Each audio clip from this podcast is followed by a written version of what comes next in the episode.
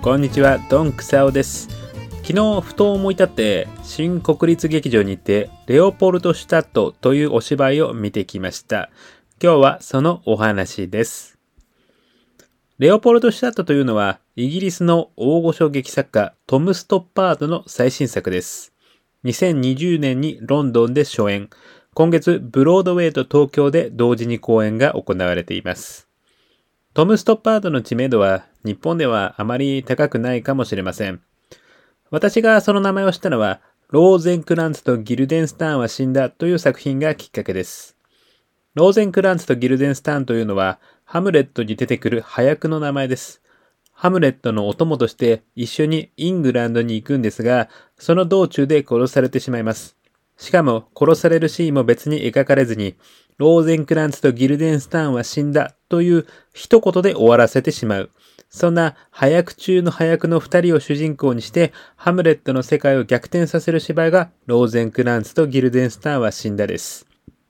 この発想めちゃくちゃ面白いなと思いまして、確か高校の英語の先生が教えてくれたんだと思うので、もう20年以上も前からトム・ストッパードのことは気になっていたのですが、一回も見たことはなかった。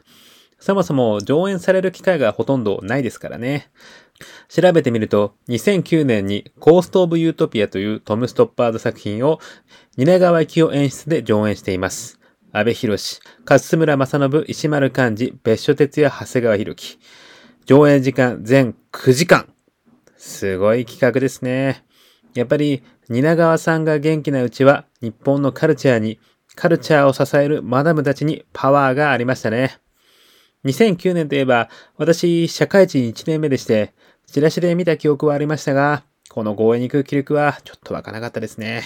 今考えれば、あの時無理やりチケットを取って見ていたら、人生のベクトルがちょっと変わっていたのかもしれません。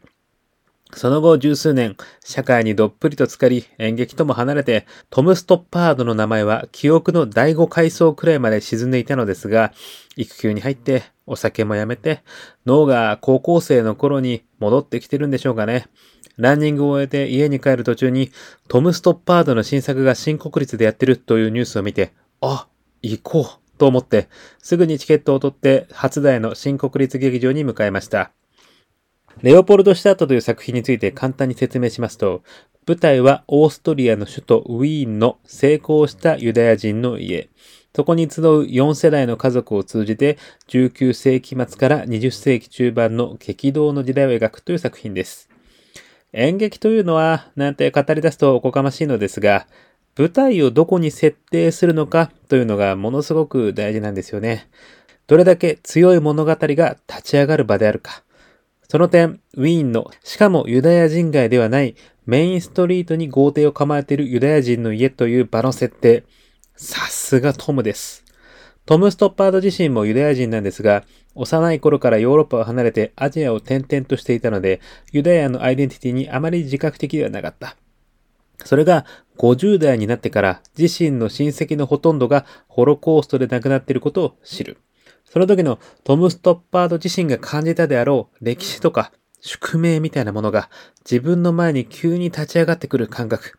悲しいとか悔しいとか怖いとか、あとは脈々とつながる先祖とのつながりを実感して嬉しいとか、いろんな感情はあると思いますけど、多分一番はハッとしたんじゃないかなって思うんですよね。自分が信じてきた世界とは全く違う世界が強烈に存在していたんだという、そのハッとする感覚を追体験できる舞台でした。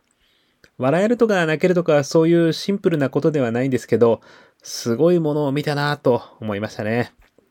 それにしても、80歳を過ぎてこれを書き上げるっていうのはすごいですよね。